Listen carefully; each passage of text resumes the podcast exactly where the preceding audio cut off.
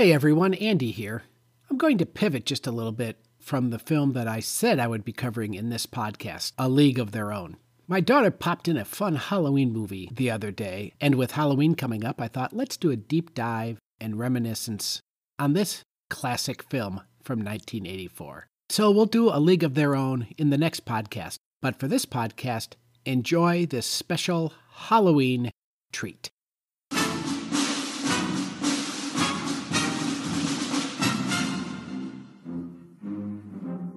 You're listening to the Bank of Marquis Movie Podcast.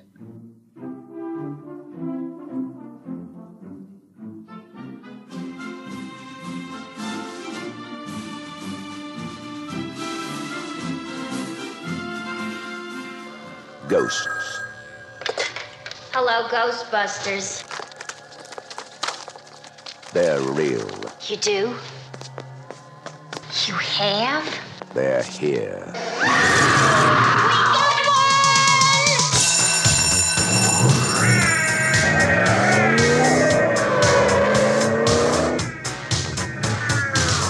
Ghostbusters. Hey, anybody see a ghost? They catch the ghost that won't stay dead. They're armed.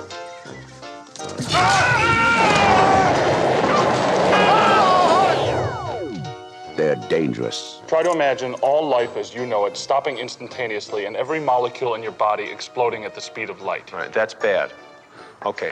All right, important safety tip. Thanks, Egon. They're professionals. Oh, I'm the chairman of the largest paranormal removal company in America. You see it? They're all that stands between you and the end of the world. The city is headed for a disaster of biblical proportion. Real wrath of God type stuff. Exactly. Fire and brimstone coming down from the sky. Human sacrifice, dogs and cats living together, mass hysteria. Your girlfriend lives in the corner penthouse of Spook Central. You want this body. Is this a trick question?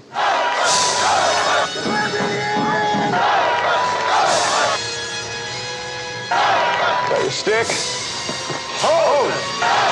Beat him up! Smoke it! Make him hard! Ready!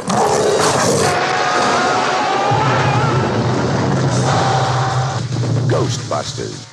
Starring Bill Murray, Dan Aykroyd, Sigourney Weaver, Harold Ramis, Rick Moranis. Coming to save the world. Ghostbusters. We came, we saw, we kicked it.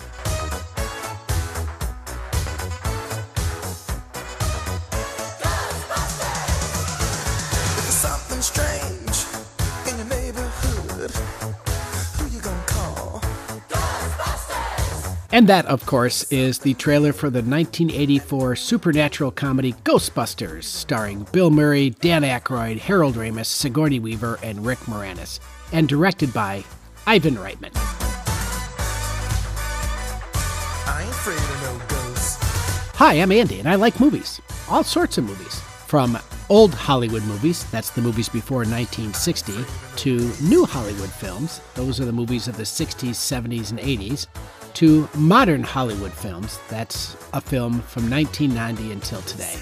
And today we're going to do a special Halloween reminiscence of the 1984 classic Ghostbusters. An invisible man sleeping in your bed. Oh, who you gonna call? Now, this was inspired by Dan Aykroyd's fascination with a belief in the paranormal. Now, he inherited this from his father, who wrote the book A History of Ghosts, and his mother, who claimed she had seen ghosts, and one of his grandfathers, who experimented with using radios to contact the dead, and a great grandfather who was a renowned spiritualist. And in 1981, he read an article on quantum physics and parapsychology, which gave him the idea of trapping ghosts.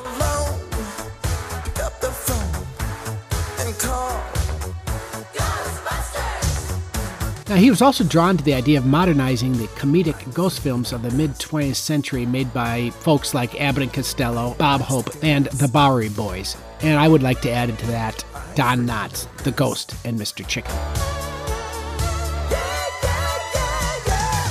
Now, Aykroyd began writing the script and intended to star in it himself with Eddie Murphy and his friend and fellow Saturday Night Live alum, John Belushi. But when Belushi passed away, he turned to another SNL castmate, Bill Murray, who agreed to join the project.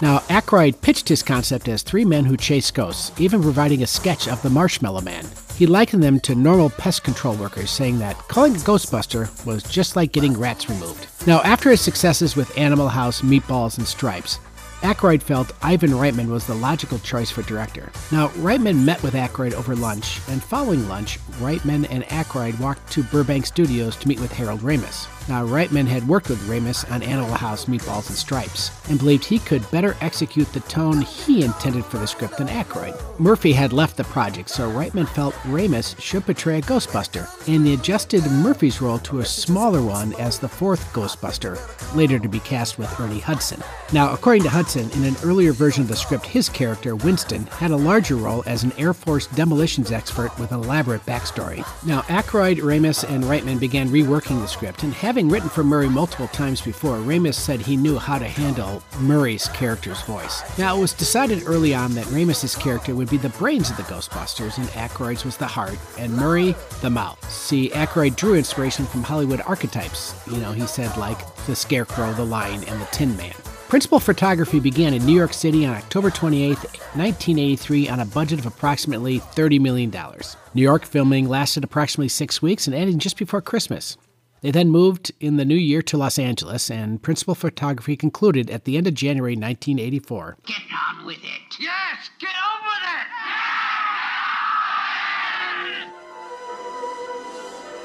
We open at the New York Public Library. An elderly librarian, is there any other kind, is putting books away deep in the stacks. Books start floating from shelf to shelf behind her back. The cards in the library card catalog start to fly out of the drawers. The librarian is scared. She runs, and as she turns the corner, a bright light flashes on her, and we hear a roar, and she screams. If there's something strange in the neighborhood, who you gonna call? We now go onto a college campus into the laboratory for paranormal studies. Here, Dr. Peter Venkman, Bill Murray, is Good conducting guess, experiments. No matter the outcome, he zaps the guy and rewards the girl. Clear your head. Clearly, he has one thing on his mind. All right? Tell me what you think it is. Is it a star? It is a star. Very good. That's great. So while he conducts his experiments, All right. let's talk about Dr. Venkman himself, the great Bill Murray. Born and raised just outside of Chicago, Bill Murray was one of nine children raised in an Irish Catholic family.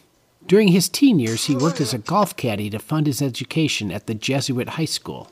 After graduating from Loyola Academy, Murray attended Regis University in Denver, Colorado, taking pre med courses. He quickly dropped out. With an invitation from his older brother Brian, Murray got a start at the Second City in Chicago, an improv comedy troupe. He was recruited by John Belushi and became a featured player on the National Lampoon Radio Hour, which also starred Belushi, Gilda Radner, and Dan Aykroyd. In 1975, an off Broadway version of a Lampoon show led to his first television role as a cast member of the ABC variety show Saturday Night Live with Howard Cosell. Oh, by the way, at the same time, another sketch comedy show called Saturday Night premiered on NBC that featured Belushi, Aykroyd, Radner, and others. Now, Cosell's show lasted one season, and Murray was hired to replace Chevy Chase in the second year of NBC Saturday Night Live. He remained a cast member there for three seasons from 77 to 80, when pretty much all of the original cast left the show. He had an uncredited role in the Martin Scorsese independent flick Next Stop Greenwich Village in 1976, which I saw and meh. His first major role was as Tripper, a camp counselor in the comedy Meatballs. He next played Hunter S. Thompson in Where the Buffalo Roam, a really interesting flick that I think he's very good in. And then shot to stardom as Carl Spackler in Caddyshack in 1980. Right after that, he played John in Stripes, and A Star was born. His next film role was an interesting turn in the Academy Award winning film Tootsie as Dustin Hoffman's roommate, Jeff. Uh, it is said that most of his scenes in that film were improvised by Murray. He next starred as Dr. Peter Venkman in Ghostbusters in 84, and then followed that up with a dramatic turn in The Razor's Edge. He played a patient of the dentist in a film version of the musical Little Shop of Horrors in 1986, and starred as Frank Cross in Scrooged, a modern tale of A Christmas Carol in 1988. In 89, he reprised his role as Dr. Peter Venkman in Ghostbusters 2, an experience that Murray has said was not very pleasant for him. He starred opposite Geena Davis and Randy Quaid in the comedy crime caper film Quick Change in 1990, and then in rapid succession played Bob in What About Bob, Phil in Groundhog Day, Milo in Mad Dog and Glory, Bunny Breckenridge in Ed Wood, Ernie McCracken in Kingpin, and then portrayed himself in the Michael Jordan meets Looney Tunes film Space Jam in 1996. He starred as Wallace Ritchie in The Man Who Knew Too Little in 1997, a funny little movie that is not as well seen as it should be. He partnered up with director Wes Anderson for the first time in the quirky comedy Rushmore in 1998, which won him the Best Supporting Actor award from the New York Films Critics Circle, the National Society of Film Critics, and the Los Angeles Film Critics Association. In 2000, after playing Bosley in a version of Charlie's Angels, uh, he decided to go a more serious route, playing Polonius in Hamlet, Raleigh St. Clair in The Royal Tenenbaums, another Wes Anderson film, and then went straight up dramatic in Lost in Translation, uh, opposite Scarlett Johansson. Uh, this film garnered Murray his first and thus far only Academy Award nomination. He came back for some reason as the voice of the lasagna loving cat Garfield in a film adaptation of the beloved comic, reteamed once again with Anderson for The Life Aquatic with Steve Zissou. Came back for Garfield, A Tale of Two Kitties. Apparently, the Garfield films pay a lot. Uh, teamed up with Anderson again for the Darjeeling Limited. Came back to comedy briefly as Agent 13 in the Steve Carell film Get Smart. Took part in the quirky film Get Low in 2009, which is kind of a mystery drama, kind of equal parts, I don't know, folk tale, fable, legend. Uh, just an interesting, unique film. He had a wonderful cameo as himself in the zombie comedy Zombieland.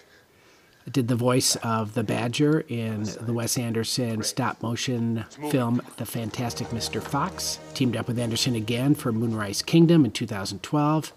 Played FDR in Hyde Park on the Hudson, and it really isn't a bad performance there. Uh, was in the awful The Monuments Men in 2014 with George Clooney, Teamed up once again with Anderson for the Grand Budapest Hotel in 2014, and played Vincent in St. Vincent in 2014. And I absolutely loved his performance in this film and thought he deserved an Oscar nomination for this. He did a quirky little Christmas special called A Very Merry Christmas in 2015. I think it played on Netflix, and it's interesting. Voiced the role of Baloo in the live action version of The Jungle Book in 2016 did a small cameo in the all female version of Ghostbusters in 2016. Again, a movie that just wasn't very good. Played the voice of Boss in the Wes Anderson stop motion film Isle of Dogs in 2018. Chief Cliff Robertson in the extremely deadpan zombie flick The Dead Don't Die opposite Adam Driver. Again, not very good. At least not as good as it should have been. Uh, reprised his role as Bill Murray in the sequel Zombieland Double Tap in 2019, is currently starring opposite Rashida Jones and uh, a Sofia Coppola film on the rocks, very reminiscent of Lost in Translation. And it is reported that he'll reprise his role as Dr. Peter Venkman in the upcoming Ghostbusters Afterlife. A known quirky personality, Murray is often hard to get a hold of and is even more difficult to pin down for movies. Now, Venkman's colleague, Ray Stantz, played by Dan Aykroyd, comes in and tells Venkman that there has been an apparition sighting at the New York Public Library. They head over there to meet up with their third colleague, Egon Spengler, Harold Ramis. It's here. They turn a corner and find A full torso apparition, and it's real.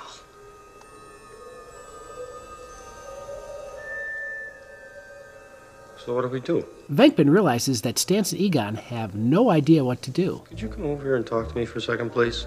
Could you just come over here for a second, please? Right over here. Come here, Francine. Come here. The comedic timing of this trio is incredible. What do you think? You already know that you're in for a fun run. We've got to make contact. One of us should actually try to speak to it. Good idea. Well, we know who's going to get this assignment. Hello. I'm Peter. Where are you from? Originally. Stantz has a plan. Okay. I have a plan. Get her! Well, that didn't work too well. Get her! That was your whole plan.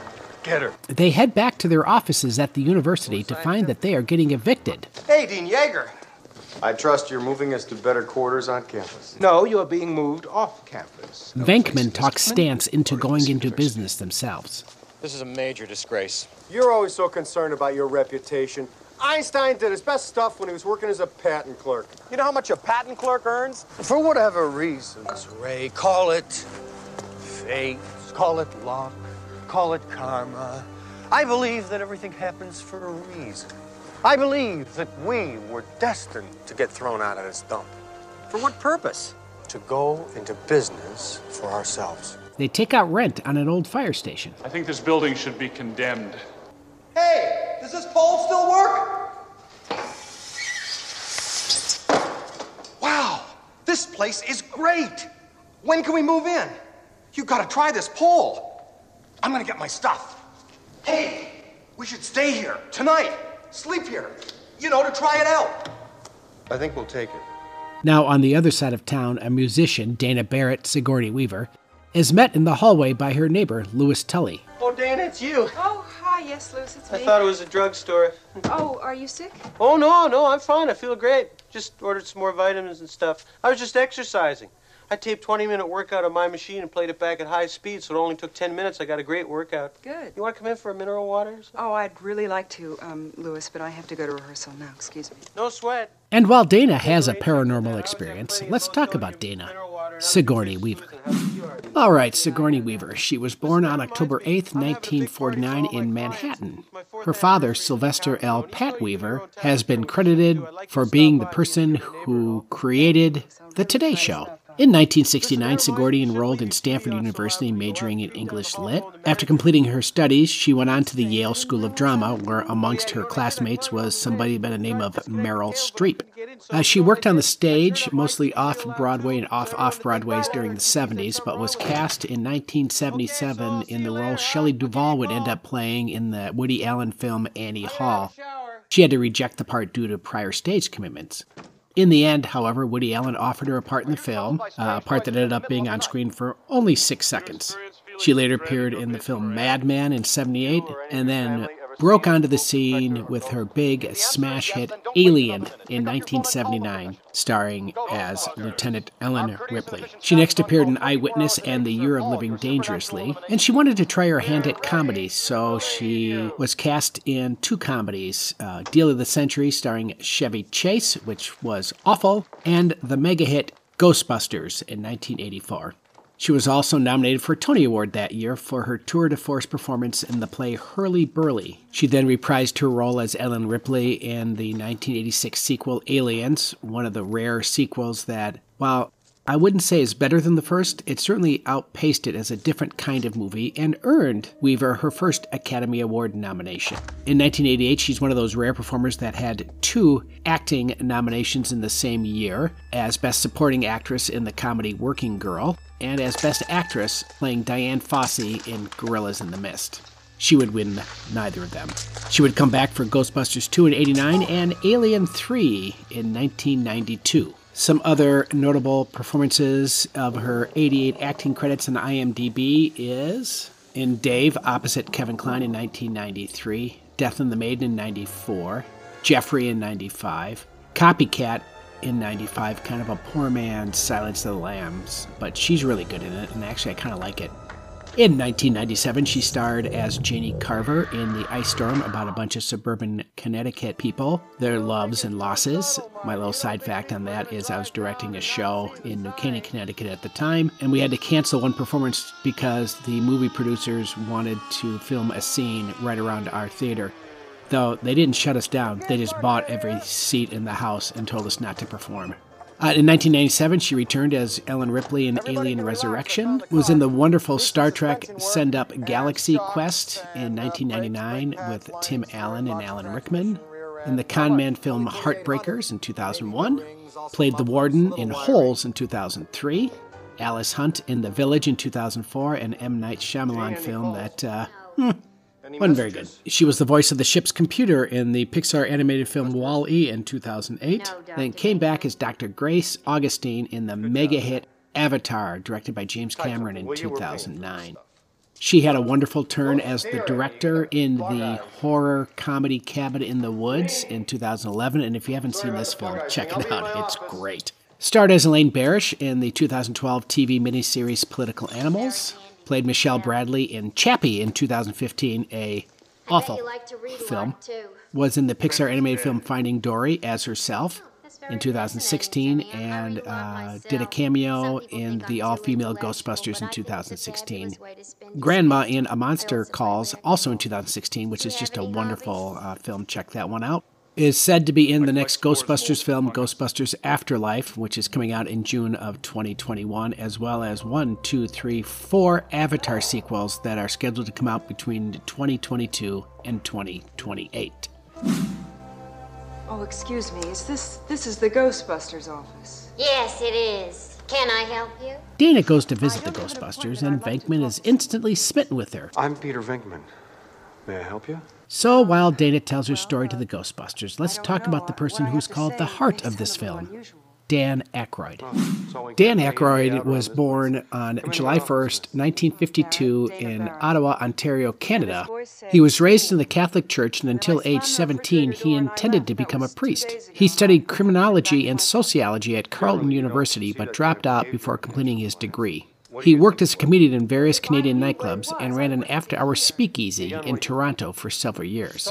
He then became a member of the Second City Comedy Troupe in 1973 in both Toronto and Chicago. He gained fame as one of the original not ready for primetime players on Saturday Night Live, where he appeared in its first four seasons from 75 to 79 and for my money, pound for pound, he was the best one of them all. Just a steady rock of a performer. I think my favorite bits of his was certainly as Julia Child when he cuts himself, the bassomatic infomercial huckster, and as Tom Snyder. Oh, and who could forget Jane, you ignorant slut?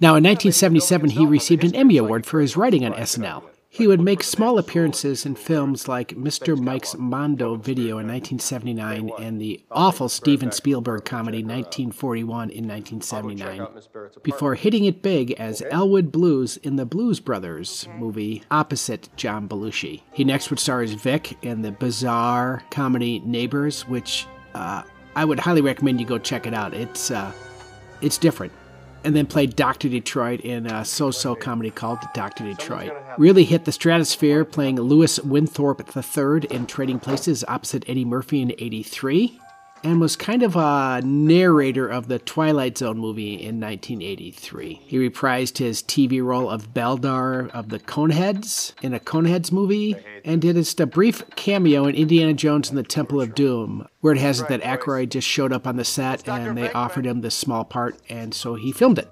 In 84, he wrote and starred in Ghostbusters. He sticks out for being the non singer in the We Are the World video in 1985. Whenever you watch that video, you go, hey, look, there's Michael Jackson. Look, there's Diana Ross. There's Bob Dylan and Dan Aykroyd.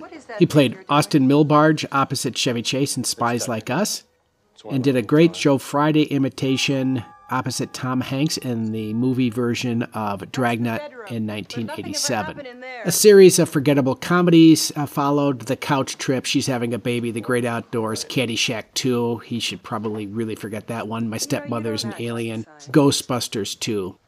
And then became the first Saturday Night Live alum to be nominated for an Oscar for his supporting turn as Boolie Werthan in Driving Miss Daisy in 1989. So there, there's a trivia question for you. Had a uh, dramatic turn in the film My Girl in 1991 and played Mother the Conspiracy Theorist in the Robert Redford heist film Sneakers in 92. I just watched this the other day. The film is great. Played Mack Sennett in Chaplin, the Robert Downey Jr. biopic of Charlie Chaplin. Played Zalinsky in Tommy Boy in 95. Did an uncredited turn as Raymond Stantz in Casper the Friendly Ghost in 95 and again did a bunch of uh, not very good films like Sergeant Bilko, Getting Away with Murder, Celtic Pride, before landing as President William Haney in My Fellow Americans, a Jack Lemmon, James Garner a film, which is a lot of fun. I played Grocer in the Hitman film Grosse Pointe Blank in 97, which is absolutely wonderful. Reprised his role of Elwood Blues in Blue Brothers 2000 in 1998. Did the voice of Chip in the DreamWorks computer generated animated film Antz in 98. Played Captain Thurman in Pearl Harbor in 2001. Pete in Crossroads in 2002, Dr. Keats in 51st Dates in 2004, Vic in Christmas of the Kranks in 2004, the voice of Yogi Bear in Yogi Bear in 2010. And by then, his appearances and TV and film were few and far between because he had other business interests. He started up the House of Blues restaurant chain, as well as the Crystal Head vodka brand, known for its distinctive skull shaped bottle. He did a cameo like everybody else else in the Ghostbusters all female remake in 2016 and is in Ghostbusters Afterlife, due out next year. And I say, my God, there's someone with the same problem I have. Yes, we both have the same problem. You. Now, here's an interesting note in this film. It is during this scene that the Venkman character moves from smart aleck charlatan to real Ghostbuster. Now, he is going to pursue Dana, no matter what it takes, even if it means he has to take this whole Ghostbuster thing seriously. And then she threw me out of her life. She thought I was a creep. She thought I was a geek, and she probably wasn't the first. You are so odd. I've got it. No, no, no, no. I'll prove myself to you. It's not necessary. Yeah, I'll solve your little problem. Okay. And then you'll say, Pete Venkman's a guy who can get things done. Right. I wonder what makes him tick. I wonder. I wonder if he'd be interested in knowing what makes me tick. Right. I'll bet you're going to be thinking about me after I'm gone. I bet I am. Now, back at the firehouse, the Ghostbusters are having their last meal. To our first customer. To our first and only customer. But We got one! the call! The Ghostbusters head to the posh Sedgwick Hotel and have their encounter with Slimer. So while this plays out, let's talk about the third Ghostbuster and one of the main writers of this film, Harold Ramis. Known more for his directing and writing than his acting, Harold Ramis got his start in comedy as Playboy magazine's joke editor and a reviewer. In 1969, he joined Chicago's Second City's improv troupe before moving to New York to help write and perform in the National Lampoon Show with other Second City grads like John Belushi, Gilda Radner, and Bill Murray. By 76, he was head writer and a regular performer on the top Canadian comedy series SCTV. He wrote a screenplay which would be turned into National Lampoon's Animal House in 1978. After that, he worked as a writer with director and producer Ivan Reitman on such films as Meatballs, Stripes, and Ghostbusters. He has 42 writing credits on his IMDb, 14 directing credits, and 25 acting credits, so I'm going to jump around just a little bit. As an actor, of course, he was Egon in Ghostbusters and the neurologist in Groundhog Day. He directed such films as Caddyshack, National Lampoon's Vacation, Groundhog Day, Multiplicity, Analyze This, and Analyze That. And as a writer, wrote films such as Meatballs, Caddyshack, Stripes, Ghostbusters, Back to School, Club Paradise, Armed and Dangerous, Groundhog Day, Analyze This, Analyze That, Year One, and Bedazzled. In May 2010, Ramis contracted an infection that resulted in complications from autoimmune inflammatory vasculitis. and lost the ability to walk. After relearning to walk, he suffered a relapse of the disease in late 2011 and passed from complications of the disease on February 24, 2014, at the age of 69. We came, we saw, we kicked its ass. This then puts the Ghostbusters on the map. We go to a montage of the Ghostbusters' rise to fame. Good morning, I'm Roger Grimsby. Today, the entire eastern seaboard is alive with talk of incidents of paranormal activity. Alleged ghost sightings and related supernatural occurrences have been reported across the entire tri state area. So while we end the origins part of this film, let's take us an intermission. Let's all go to the lobby. Let's all go to the lobby. Let's all go to the lobby to get ourselves a treat. Settle back now, content, comfortable, well fed, and ready for some fine entertainment. Is everybody happy? Then let's go. It's showtime. Hi, this is Larry King. The phone in topic today ghosts and ghost busting. The controversy builds, more sightings are reported. Some maintain that these professional paranormal eliminators in New York are the cause of it all. And we're back. Now, this film has a classic two act structure. The first act was the origin story, while the second act of the film is this team tackling a big bad. 24 hours a day, seven days a week. No job is too big, no fee is too big. Is it just a mist or does it have arms and legs? But first, we need to add the fourth Ghostbuster. Do you believe in UFOs, astral projections, mental telepathy, ESP, clairvoyance, spirit photography, telekinetic movement, full trance mediums, the Loch Ness Monster, and the theory of Atlantis? Uh, if there's a steady paycheck in it, I'll believe anything you say. Now, this is Winston Zeddemore, Ernie Hudson. Now, while some complain that he is the unneeded Ghostbuster, I would come back with that he serves as the audience surrogate for the rest of the film, getting needed explanations and exposition Here's when tonight's needed. worksheet. Oh, great. Two more free repeaters. This is Winston Zeddemore. He's here about the job. Beautiful. You're hired. Ray Stantz, Pete Venkman. The Ghostbusters are visited by Walter Peck of the EPA, William Atherton, the real bad guy of this film. There's a man from the EPA here to see you. He's waiting in your office. EPA, what's he want? I don't know. Can I help you? I'm Walter Peck. I represent the Environmental Protection Agency, the 3rd District. Now, the EPA wants to shut down the Ghostbusters. Of course, it is at the same time that some real trouble is a brewing. I'm worried, Ray. It's getting crowded in there, and all my recent data points to something big on the horizon. What do you mean, the big?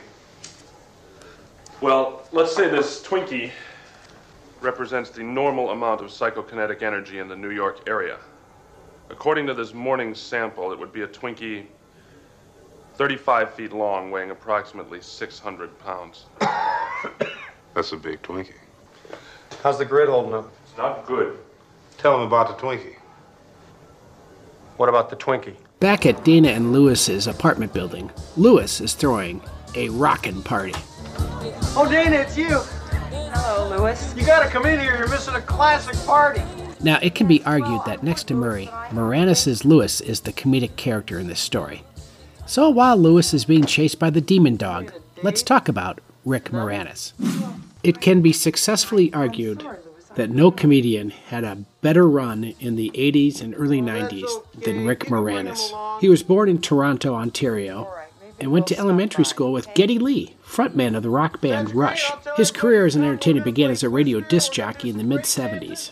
In 1980, Moranis joined the third season cast of Second City TV upon the urging of his friend Dave Thomas. At the time, Moranis was the only cast member not to have come from a Second City stage troupe. With SCTV, Moranis and Thomas created the Great White North sketch featuring the characters Bob and Doug McKenzie, a couple of Canadian buffoons. They spun those characters off into a movie entitled Strange Brew in 1983, Moranis' first major screen role. From there, he was cast as Louis in Ghostbusters in 84, Morty King in Brewster's Millions in 85, Howard Gross in Head Office in 85, and Barry Nye in Club Paradise in 86, directed by his Ghostbusters co-star Harold Ramis. It was in 1986, though, that his career really took off, where he did in rapid succession Little Shop of Horrors, Playing the lead of Seymour Krelborn, Spaceballs, playing Dark Helmet, the spoof of Darth Vader, Ghostbusters 2, Wayne Szalinski in the surprise smash hit Honey, I Shrunk the Kids in 1989, Nathan in Parenthood, opposite Steve Martin, Barney Coopersmith in My Blue Heaven, opposite Martin again, and an uncredited turn as a gravedigger in LA Story, another Steve Martin movie.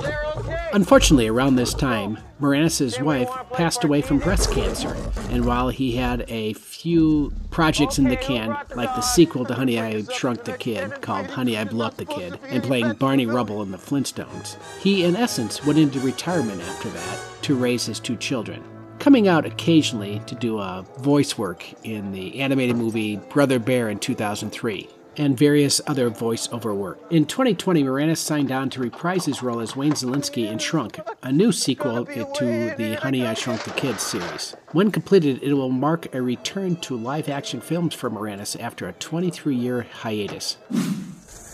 Nice doggy. Cute little pooch. Maybe I got a milk bone. So, while Dana and Louis are being possessed by the minions of Gozer, there is no Dana, only Zuul. Uh, watch the movie, you'll figure it out. The EPA comes to the Ghostbusters firehouse and shuts down their ghost containment grid. Mass chaos ensues. He wants to shut down the protection grid, Peter. You shut that thing down, and we are not going to be held responsible On for whatever contrary, you're happens. no, we won't be. Shut held it off. Responsible.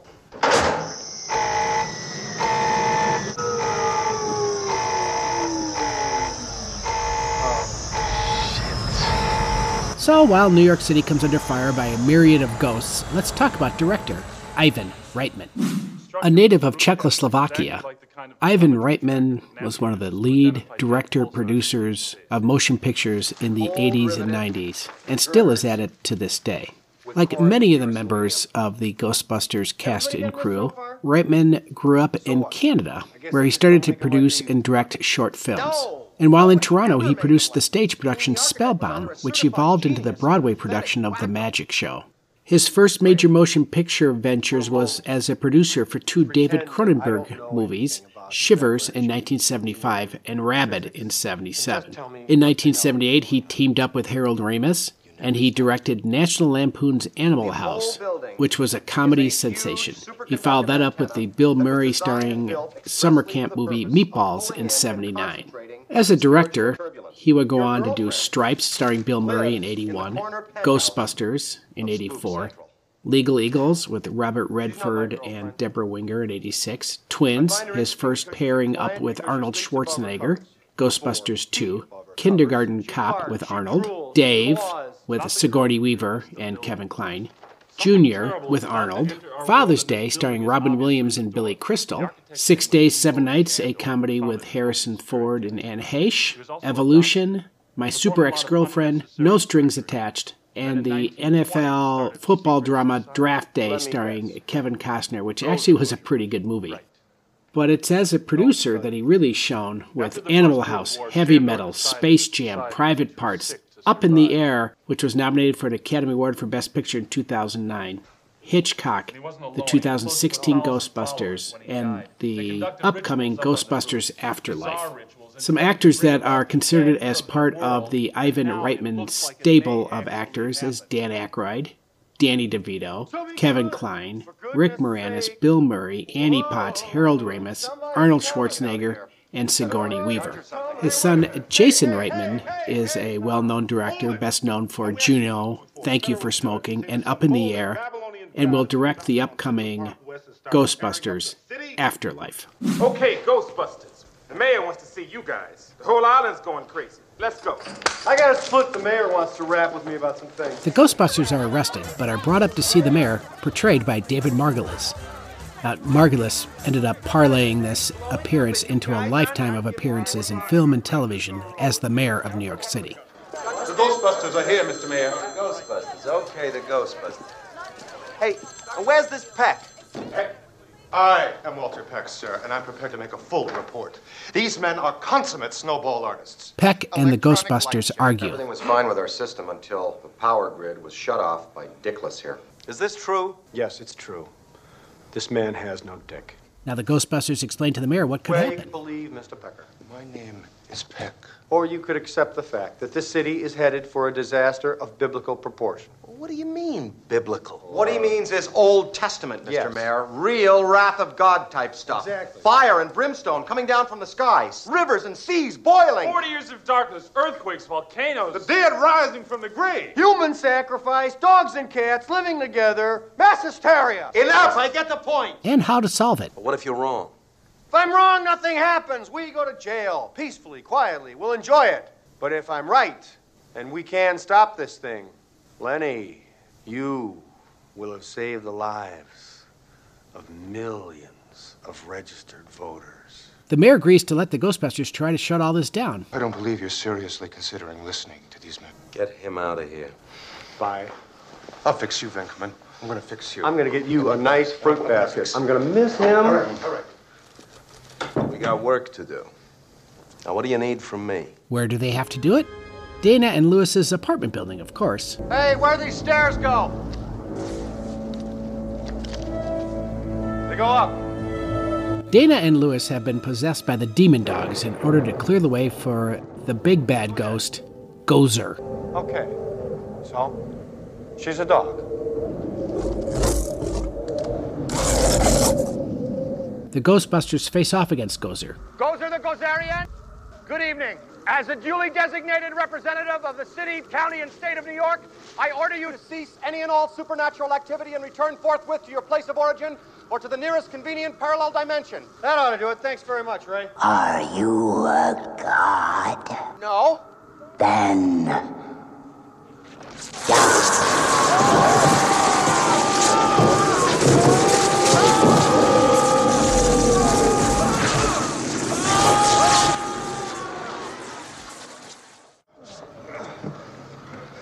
Ray, when someone asks you if you're a god, you say yes. Gozer makes them choose how they wish to be destroyed. I couldn't help it. It just popped in there. What? What just popped in there? I. I. I tried to think. Look! No! It can't be. What is it? It can't be. What did you do, Ray?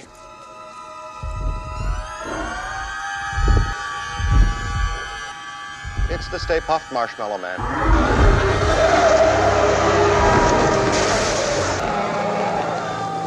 Well, there's something you don't see every day. Tried to think of the most harmless thing, something I loved from my childhood, something that could never ever possibly destroy us. Mr. Stay Puft. Nice thinking, Ray. Now, there's only one way for the Ghostbusters to defeat Gozer. We'll cross the streams. Excuse me, Egon. You said crossing the streams was bad. Cross the streams. You're going to endanger us. You're going to endanger our client, the nice lady who paid us in advance before she became a dog. Not necessarily. There's definitely a very slim chance we'll survive. I love this plan. I'm excited to be a part of it. Let's do it. They do this, defeat Gozer, and Winston exclaims, I love this town!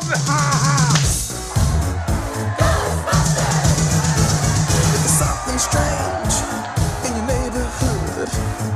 Who you gonna call? Postscript. Ghostbusters opened on June 7, 1984, to generally positive reviews. During its opening weekend in North America, the film earned $13.6 million. The film remained number one for seven consecutive weeks, grossing 146.5 million. By the time it had left cinemas, it had earned 229.2 million, making it the second highest grossing film of 1984, right behind Eddie Murphy's action comedy, Beverly Hills Cop. It was re-released in North America in August of 1985, earning a further 9.4 million, raising the film's theatrical gross to 238.6 million, passing Beverly Hills Cop to become the most successful comedy of the 1980s. Anybody want to interview me? I'm an eyewitness. I was up. I ain't afraid of no ghosts. I want to go with them in the car. Ghostbusters was nominated for two Academy Awards, Best Song and Best Visual Effects, losing both. Ray Parker Jr.'s Ghostbusters song reached number one on the Billboard Hot 100 chart on August 11, 1984, two months after the film's release, and remained there for three weeks. It spent a total of 21 weeks on the charts. Now, almost none of the scenes were filmed as scripted. Most had at least one ad lib. And most of Bill Murray's lines were ad libs. The line, You're more like a game show host, was improvised by Sigourney Weaver. Now, when Louis Tully mingles with his party guests, commenting on the price of salmon and so on, the scene is one continuous shot and almost entirely improvised by Moranis. Now, when Venkman mentions the time Spengler tried to drill a hole in his head, Spengler's response, that would have worked if you had stopped me, was actually ad libbed by Harold Ramis. Interestingly enough, Ramis made a choice to never smile as Egon.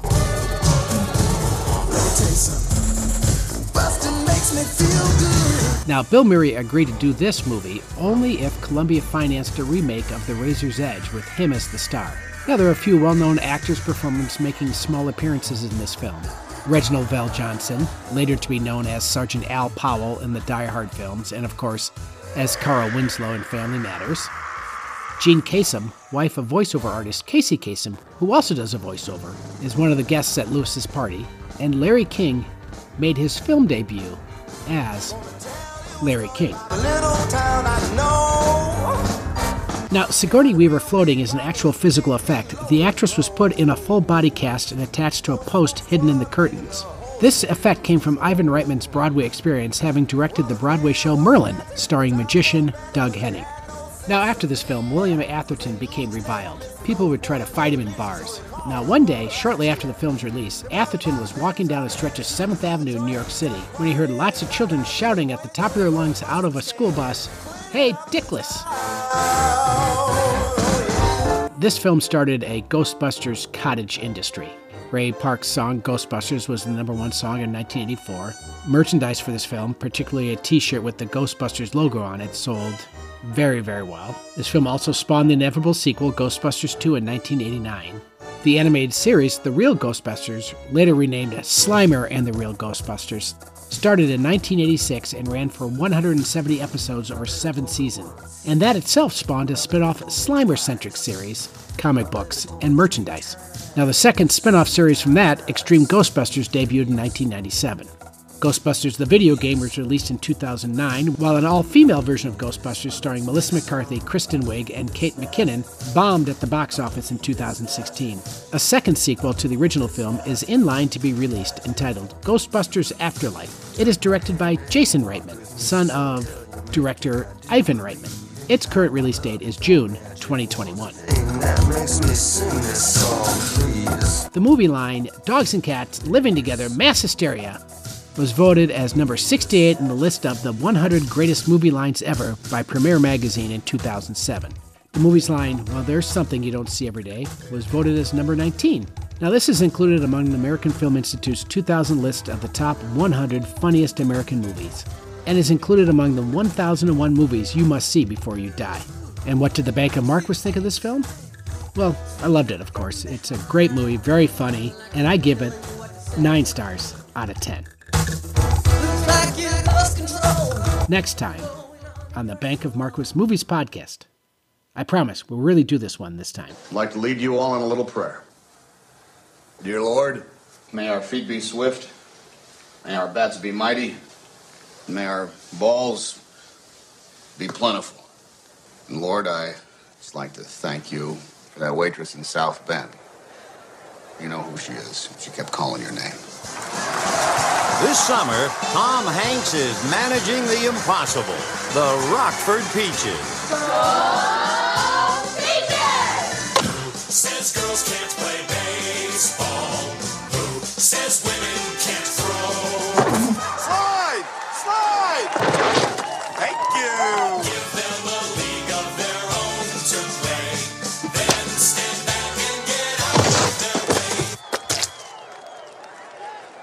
Sounded good. So let's all root for the girls' team. Let's give the poor coach a break. You're still missing the cutoff man. Now, that, that- that's something that I would like you to work on before next season.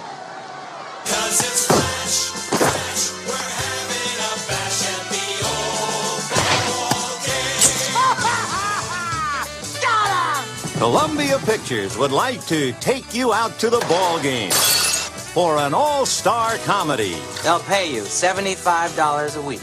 We only make 30 at the dairy. Well, then, this would be more, wouldn't it? The manager, Tom Hanks. Are you crying? There's no crying. There's no crying in baseball. The catcher, Geena Davis. What do you say we slip in the back seat and you make a man out of me? What if I smack you around for a while? Can't we do both? The pitcher, Lori Petty. I made it. I'm a Pete. A Rockford Pete. The scout, Jon Lovitz. Are you coming? See how it works is the train moves, not the station. And batting cleanup, Madonna. What if my uniform bursts open and oops, my bosoms come flying out? You think there are men in this country who ain't seen your bosoms? A league of their own. All right. God knows we have a game. It's not like any of this helps, believe me. Directed by Penny Marshall. And that's what's coming up next on the Bank of Marquis Movie Podcast. If you'd like to reach out to us, email us at bankofmarquis at gmail.com. That's B A N K O F M A R Q U I S at gmail.com.